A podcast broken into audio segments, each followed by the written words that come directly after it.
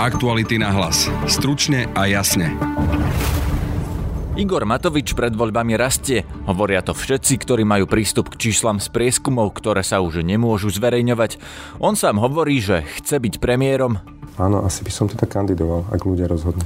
Vedia si opoziční politici predstaviť, že by po voľbách boli v Matovičovej vláde? Pýtali sme sa všetkých jeho pravdepodobných koaličných partnerov a všetci oslovení dostali aj poslednú šancu ešte pred moratóriom povedať, prečo by ľudia mali voliť práve ich. Budete počuť Aloj Zahlinu z KDH. Končí éra Roberta Fica.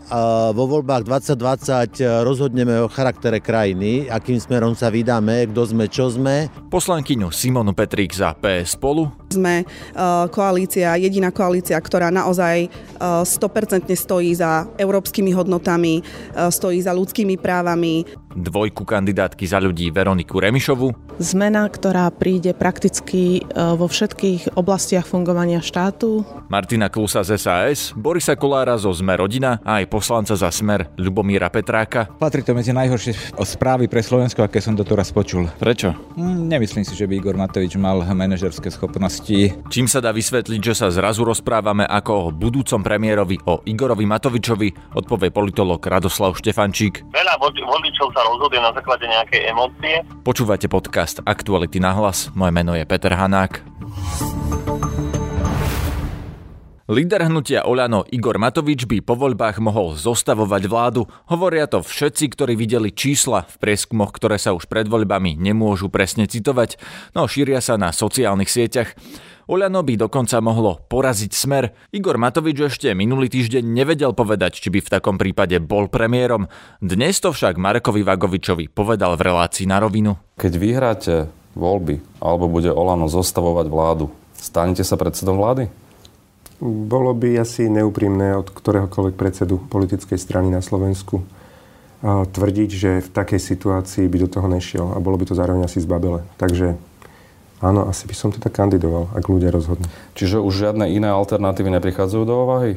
Heger, Mistri, ďalší ľudia? Ja som rád tej verejnej debate, ktorá prebehla v verejnom priestore a nakoniec v podstate aj tí budúci partnery, s ktorými počítame, že by sme tú alternatívu mohli vytvoriť, tak boli viac menej jednoznačne za to, aby to bol niekto od nás z nášho hnutia, aby mal tým pádom, ak sa hovorí politické krytie, aby mal za sebou politickú stranu alebo hnutie. Čiže aj v rámci Olano je zhoda, že ak nastane táto situácia, že to budete vy. Už žiadne iné možnosti sa nepripúšťajú. Viac menej sa nediskutuje o iných možnostiach, ale že keď už teda sme bojovali, tak eh, teraz by sme mali sa postaviť tomu čelom. Celý dnešný rozhovor Mareka Vagoviča s Igorom Matovičom si môžete pozrieť na našom webe aj vypočuť ako podcast. Povedal v ňom napríklad aj, ktoré rezorty by chcelo Oľano obsadiť. Čo by to znamenalo, keby bol po voľbách premiérom Igor Matovič? Pýtal som sa poslanca za Smer SD Ľubomíra Petráka. Patrí to medzi najhoršie správy pre Slovensko, aké som doteraz počul. Prečo? Hm, nemyslím si, že by Igor Matovič mal manažerské schopnosti vizionárske schopnosti, schopnosť riadiť štát. Myslím si, že jeho pozícia je v polohe aktivistu, ktorý kritizuje a hľadá prešlapy. To znamená, to sú dve úplne odlišné činnosti, ktoré sú v zásade nekompatibilné. Čiže myslíte si, že on nebude schopný riadiť vládu? Myslím si, že by to nebolo dobré, lebo post predsedu vlády nie je na to, aby sa niekto niečo učil, ale je na to, aby viedol Slovensko a pracoval v jeho prospech. A to nie je len kritizovať, to treba aj niečo vytvoriť. Ale Robert Fico, keď nastupoval prvýkrát, tak sa asi musel učiť. Robert Fico pracoval v politike dlhé obdobie od 90. rokov, mal za sebou rad iných skúseností, to znamená, že to bola úplne, úplne iná situácia. Prečo by mal podľa vás ešte volič po toľkých rokoch vlády Smeru voliť Smer? Ja si myslím, že Smer preukázal za toto obdobie, že je to konsolidovaná strana, ktorá má medzi sebou veľa slušných ľudí, ktorí majú schopnosti riadiť štát, ktorí majú odborné, odborné vedomosti a ktorí aj pri tom, to poslednom maratóne v parlamente preukázalo, preukázali, že im záleží na ľuďoch Slovenskej republiky. Pri mikrofóne mám Simonu Petrík z koalície PS spolu, vítajte. Ďakujem, dobrý deň. Pani Petrik, čo hovoríte na to, že to vyzerá tak, že Igor Matovič by mohol zostavovať vládu a byť premiérom? Tak ja v prvom rade, lebo sme v parlamente práve teraz, ja v prvom rade, v prvom rade stále rozmýšľam nad tým, že ako je možné, že deň pred moratóriom sme ešte v parlamente. Ja neviem, kedy sa toto naposledy stalo, čiže už len toto je veľmi zaujímavé, že v podstate to doťahujeme až, až úplne skoro do posledného dňa. A čo sa týka Igora Matoviča, no veď stretávame sa tu aj s jeho kolegami, je to cítiť, je vidieť, že aj oni už vedia, že to bude pre nich dobrý výsledok. Takže ja mu v podstate, no asi ešte skoro blahoželať, ale minimálne uh, som veľmi prekvapená, ako dokázal chytiť tú vlnu uh, a dokázal tých ľudí takto presvedčiť, tak ja verím, že si zastane svojim slovám, ktoré používa, alebo možno aj tomu štýlu, ktorý používa teraz posledné dni. Pozerám aj tie uh, debaty posledné, kde sa naozaj snaží správať ako štátnik, takže uvidíme. Ja Igora Matoviča poznám v podstate tieto 4 roky tu z parlamentu. Ehm, viem, že je to človek, ktorý síce sa snaží a je, je to hodnotový človek, ale veľakrát e, je nevyspytateľný, takže tohto sa ja trošku obávam. No, na to sa práve pýtam, že či by ste boli vo vláde s človekom, ktorý, ako hovoríte, je podľa vás nevyspytateľný. Áno, ale uh, ja vidím, že tá zodpovednosť, ktorá, ktorú už on cíti, tak je, je na ňom vidieť a verím tomu, že, že vie, o čom je táto zodpovednosť, vie, že je to riadenie krajiny a že, že to nejakým spôsobom uh, nepokašle a budem mu dôverovať. Budem mu dôverovať. Čo mi iné ostáva? Môžete sa ešte snažiť ho nejakým spôsobom tlmiť alebo korigovať? Tak to samozrejme budeme, pretože ehm, minimálne o čo sa my ako koalícia Progresívne Slovenska spolu budeme snažiť je balans hodnôt, pretože už aj podľa toho včerajšieho hlasovania o istambulskom dohovore vidíme, že, ehm, že to zloženie parlamentu nového bude výrazne konzervatívnejšie a my možno budeme jediná sila, ktorá bude tieto konzervatívne hodnoty vyvažovať, takže toto je jedna z vecí, ktorú ktorú my si budeme veľmi strážiť. Nebojte sa toho, že Igor Matovič tým, že nastúpil na túto vlnu, že rastie, že jednoducho zoberie voličov aj, aj vám a možno do takej miery, že nepreleziete tú 7% hranicu? Nie, toho sa neobávam, pretože myslím si, že ľudia vidia, čo robíme, kto sme, nie sme strana, ktorá zrazu vykvitla len teraz pred voľbami, predsa len máme za sebou niekoľko úspešných volieb, vrátanie aj prezidentských, aj európskych, čiže ľudia vedia, kto sme, poznajú tie modré bundy a to naše voličské jadro je pomerne stabilné, čiže tohto sa nebojím. Tohto sa nebojím. Je pár hodín do moratória. Keby ste mali povedať taký posledný odkaz, že prečo by ľudia mali voliť vašu stranu a nie niekoho iného, čo by to bolo? Tak v prvom rade len poviem to, že by ľudia hlavne mali ísť voliť. E, je to ich právo, ktoré môžu využiť len raz za 4 roky, takže nech určite idú a e, teraz máme naozaj veľmi špecifickú situáciu. Slovensko je na kryžovatke, e, naozaj si pýta zmenu, ktorú sme už tu chceli mať 4 roky dozadu a teraz je to ešte silnejšie a prečo voliť nás?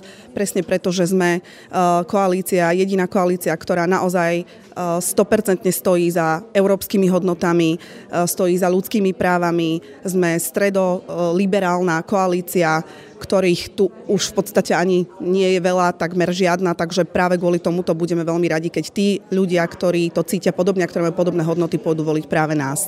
Pri mikrofóne mám teraz predsedu KDH Alojza Hlinu. Vítajte. Ďakujem pekne. Pán Hlina, budete sedieť v Matovičovej vláde po voľbách? Viete čo, o tom, kto bude sedieť vo vláde a kto bude premiérom, nerozhodujem ani ja, ani, ani nikto predseda strany, ale ľudia vo voľbách a už sú za tri dní, tak počkáme sa na ich rozhodnutie. No, podľa prieskumov a čísel, ktoré nemôžeme citovať, to vyzerá tak, že vyhrá voľby Olano.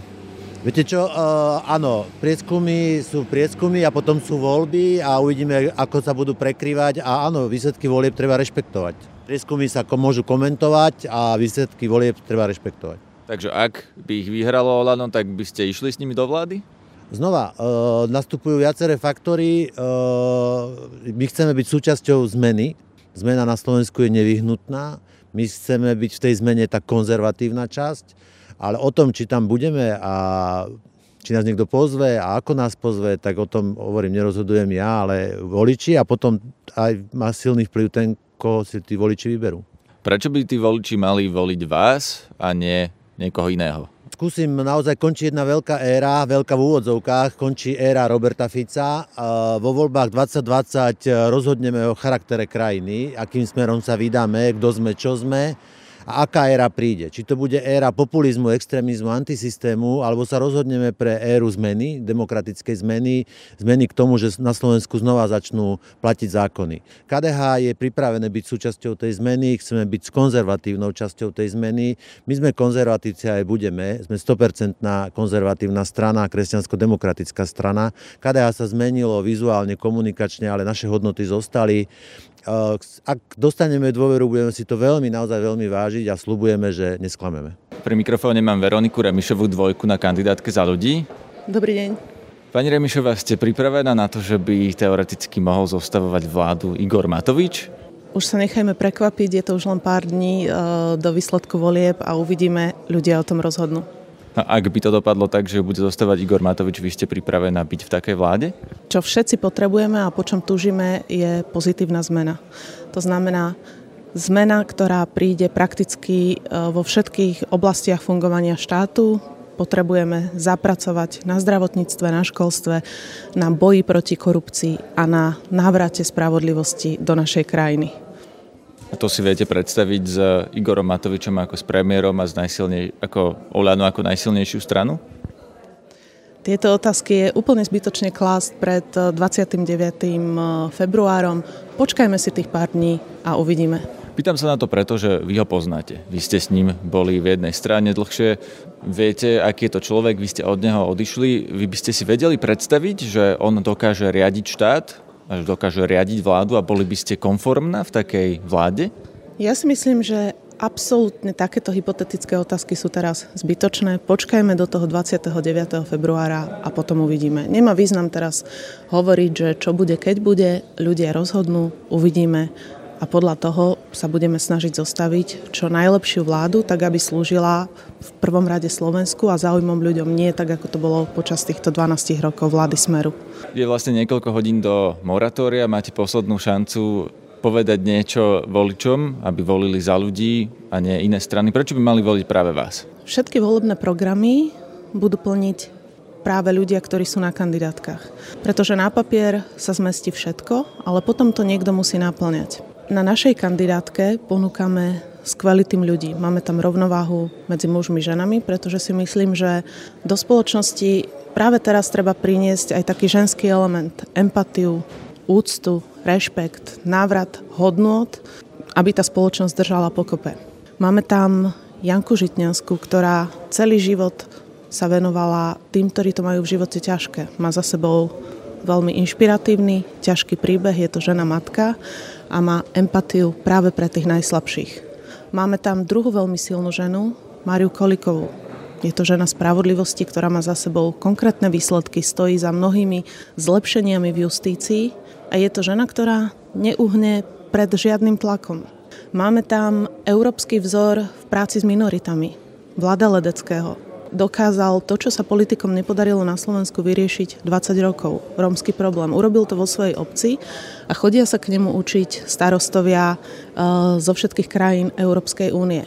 A máme tam aj človeka, ktorý mal špičkový post vo svete a prišiel sem, aby mohol slúžiť Slovensku. Diplomat, vlastenec Tomáš Valašek. A ja som hlboko presvedčená o tom, že títo ľudia budú poctivou, tvrdou a čestnou prácou slúžiť nášmu Slovensku. To ste tam vymenovali vlastne čas kandidátky, ale zaujíma ma aj programovo, prečo by vás mali voliť vás a nie napríklad obyčajných ľudí. Máme jeden z najlepších sociálnych pro, uh, programov. Um, Andrej Kiska, keď bol ešte mimo politiky, tak dal milión zo svojich peňazí na charitu, potom rozdával 5 rokov plat rodinám v núdzi. Ale teraz Potrebujeme zlepšiť sociálnu situáciu na úrovni štátu, to znamená systémovými a dlhodobými zmenami. Preto išiel aj Andrej Kiska do politiky. A máme aj e, veľmi silnú stránku boja proti korupcii.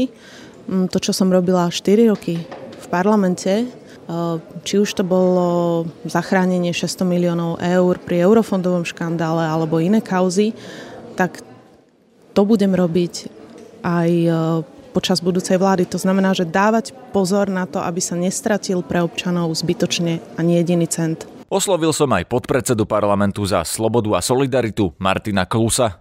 My sme od samého začiatku deklarovali, že budeme rešpektovať výsledky volieb a to v tom duchu, že ten líder, ktorý eh, vznikne z týchto volieb eh, z hľadiska eh, demokratických opozičných strán, bude nami ostatnými akceptovaný ako ten, kto môže perspektívne skladať vládu. Či to bude Igor Matovič osobne, alebo niekto ním poverený, to už je potom samozrejme na ňom. Máme posledné hodiny do moratória. Prečo by mali voliči voliť vás a mne iné strany? Skúste povedať také záverečné slovo. Strana Sloboda a Solidarita má najlepší program opakovane a tento raz opäť. A zároveň sme strana, ktorá má najdlhšie skúsenosti spomedzi všetkých strán demokratickej opozície a preto veríme, že budeme schopní spravovať túto krajinu správnym spôsobom. Nemáte obavu z toho, že by ste sa mohli nedostať do parlamentu? Priznám sa, taká obava tu bola najmä po tej burlivej jeseni, ktorú SAS zažila, ale my sme si nikdy nepripúšťali, že by to mohlo skončiť fiaskom pod 5%. Ja stále hovorím o tom, že to bude 8 a viac percent. Čo by to znamenalo, ak by to bolo menej ako 5? No samozrejme bola by to katastrofa pre uh, najmä budúcnosť Slovenska, pretože ako hovorím, máme najlepší program a tento keby sa začal realizovať, tak by to pocitili občania v podstate okamžite. Aj šéfa hnutia sme rodina Borisa Kolára som sa pýtal, či chce byť vo vláde Igora Matoviča. o tom rozhodnú voliči pri všetkej úcte. E, toto asi není ešte dnes témou dňa. No, uh, takto. Po voľbách by ste boli za to, aby mala vládna koalícia väčšinu ústavnú alebo iba obyčajnú? Ja si myslím, že ústavná väčšina je veľmi dobré pre premiéra, ktorý vládne, lebo môže naozaj urobiť zásadné zmeny v spoločnosti. Je vlastne pár hodín do moratória. Keby ste mali povedať, prečo by voliči mali voliť vás a nie niekoho iného, prečo by to bolo? No, pozrite sa, tu sa 30 rokov striedali dva typy vlád. Jedna, ktorá to robila pre tých horných 10 tisíc, ako bol Smer alebo HZDS, pre svojich oligarchov, privatizárov a druhé typy vlád, ktoré to robili hlavne pre tých úspešných e, 500 tisíc. A tých tiež nakoniec okradli. No a keď má prísť zmena, no tak musí prísť taká garnitúra, ktorá sa bude pozerať, ako je hnutie smerovania, pozerať hlavne na tých ostatných 5 miliónov, ktorí nie vždy si vedia pomôcť sami. A my sme stranou, ktorá na tých ľudí pozeráme tým srdcom. A nie cez tú peňaženku, ako ju okradnúť. Takže ak chcú naozaj tú zmenu, tak nech volia Hnutie sme rodina číslo 4. Politologa Radoslava Štefančíka som oslovil s otázkou, čím si vysvetľuje prudký nárast hnutia Oľano. Myslím si, že za tým môže byť aj ten posledný uh, utajený prieskum, ktorý uh, prebehol na sociálnych sieťach, uh, kde určite bolo vidieť, že Matovič nemusí dosiahnuť len druhé miesto uh, v celkových voľbách, ale že môže dokonca voľby zvíťaziť a myslím si, že noví voliči sa začali skutočne nabaľovať ako snehová guľa. Veľa ľudí sa stotožnilo s myšlienkou, že je tu predsa len nejaká politická strana, ktorá dokáže poraziť smer po tých dlhých rokoch aj v parlamentných voľbách. Myslíte, že je to také v podstate šťastie Igora Matoviča, že práve teraz bol takýto prieskum, ktorý ukázal jeho silu, alebo je za tým nejaká vedomá kampaň, niečo, čo Igor Matovič spravil dobre? Myslím si, že Igorovi Matovičovi vyšiel ten eh, začiatok volebnej kampane a síce keď eh, niekoľkými videami, najskôr videom eh, z francúzského mesta Cannes, kde ukazoval počiatku vílu, dokázal dokázal osloviť určitú časť voličov a vďaka tomu mu vyskočili prieskumy verejnej mienky. Určite bol viac intenzívnejšie prezentovaný v médiách, pretože zatiaľ čo e, iné politické strany sa možno že sústredili do e, regiónov na tú štandardnú volebnú kampaň, kde sa chceli stretávať s ľuďmi priamo v obciach, ktorí žijú a povedzme diskutovať o problémoch e, ktorými sa denodene e, potýkajú, tak Igor Matovič to urobil jednoducho tak, že natočil jedno veľmi jednoduché video, e, skritizoval vládnu koalíciu, skritizoval predovšetkým stranu Smer a zavesil to na sociálnej siete a tam sa to už samozrejme začalo šíriť ako vírál a myslím si, že toto bol ten rozhodujúci moment, kedy začal e, Igor Matovič alebo konkrétne do jeho zoskupenie Orano naberať viac voličov a tam sa ukazovalo, že jeho potenciál e, rastu pokračuje a e, toho výsledkom sú aj predpoklady, dnešné predpoklady, že Igor Matovič, respektíve strana Olano, dokáže tieto voľby skutočne vyhrať. Prepačte, pán Štefančík, ale to si naozaj voliči vyberajú stranu, ktorú budú voliť podľa toho, kto vycestuje do Kan a nalepí nálepku na bránu Vili Jana Počiatka? Veľa voličov sa rozhoduje na základe nejakej emócie v tomto prípade e, je tá emócia na Slovensku evidentná, je e, negatívna voči strane SME, respektíve voči vládnej koalícii už od e, vraždy Jana Kuciaka a Martiny Kušnírovej. A myslím si, že Igor Matovič najlepšie uchopil tú tú tému alebo toho takého antismerackého apelu, lebo zatiaľ, čo iné politické strany sa sústredili možno, že na uh, svoje štandardné uh, programové priority ako, ako odvodová politika, daňová politika, ako povedzme kritika zdravotníctva, školstva, tak Igor Matovič skutočne pokračoval vo svojej téme a síce kritika smeru, kritika vládnej koalície a skutočne nenechal jednu nízku suchu na tejto vládnej koalícii a myslím si, že práve tomu pomohlo, že um, začal byť uveriteľnejší ako predchádzajúci rok. Je to tak, že voliči sa rozhodujú podľa skôr emócií ako nejakého rácia? Teda tým, v tej otázke sa pýtam zároveň aj to, že keby boli voľby napríklad v inom čase, že o dva mesiace skôr alebo o dva mesiace neskôr, tak e, by to na základe pocitov, nejakých, nejaké všeobecné emócie mohlo byť úplne inak, že by sme sa nerozprávali o lídrovi Matovičovi, ale o lídrovi napríklad Hlinovi alebo Kiskovi, keby tie voľby boli len v inom čase? keď sa pozrieme na vývoj politických preferencií za ostatný e, jeden kalendárny rok, tak si musíme uvedomiť, že e, tie preferencie skutočne kolísali a Igor Matovič ešte takto pred rokom vôbec nebol nejakým opozičným lídrom, dokonca sa uvažovalo, že či to či sa Oľano podarí prekročiť 5% kvórum, ale vidíme, že nebolo tam ani nič e, veľa racionálneho. Nakoniec Olano dlho ani nechcelo predstaviť svoj volebný program, len pred niekoľkými dvomi alebo dokonca tromi týždňami predstavili nejaké svoje základné priority. To znamená, že Igor Matovič alebo Olano išlo do tejto kampane e, bez e, nejakého volebného programu, bez nejakého ideového podchytenia základu a vidíte, že sa mu to predstavne podarilo. Ale neznamená to potom, že naozaj to, kto bude vládnuť na Slovensku najbližšie 4 roky a potom aj tie ďalšie 4 roky, závisí od naozaj šťastia, od takej zvláštnej nálady, ktorá sa nedá úplne ovplyvniť niečím racionálnym, alebo že je to také strašne nevypočítateľné? Určite sa veľmi veľa ľudí rozhoduje aj na základe volebných programov, podľa toho, čo politické strany ponúknú vo svojich eh, programových prioritách. A zase na druhej strane, povedzme pred 4 rokmi, strana Smer vôbec eh, nevstupovala do volieb s nejakým volebným programom. To znamená, že podpora strany Smer v minulosti závisela, alebo vlastne posledné 4 roky závisela práve od toho,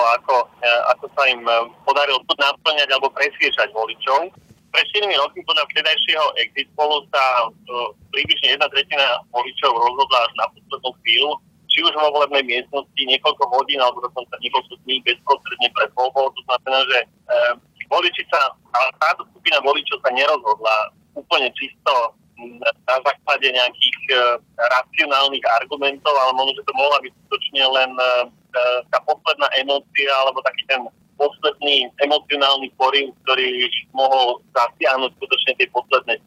Radoslav Štefančík bude aj hosťom našej volebnej noci Aktualit. V sobotu večer s nami budete môcť sledovať v reálnom čase výsledky volieb a reakcie z volebných centrál. V nedelu ráno potom budeme naživo diskutovať s politikmi, ktorí budú hodnotiť výsledky volieb. Ak ešte nie ste rozhodnutí, koho voliť, môžete si pomôcť našimi podcastovými diskusiami o témach ako boj proti korupcii, zdravotníctvo, školstvo či zahraničné veci. Všetky naše diskusie nájdete na našom webe, najrýchlejšie cez aktuality.sk lomka podcasty. Na dnešnej relácii spolupracovala Lucia Babiaková. Zdraví vás Peter Hanák. Aktuality na hlas. Stručne a jasne.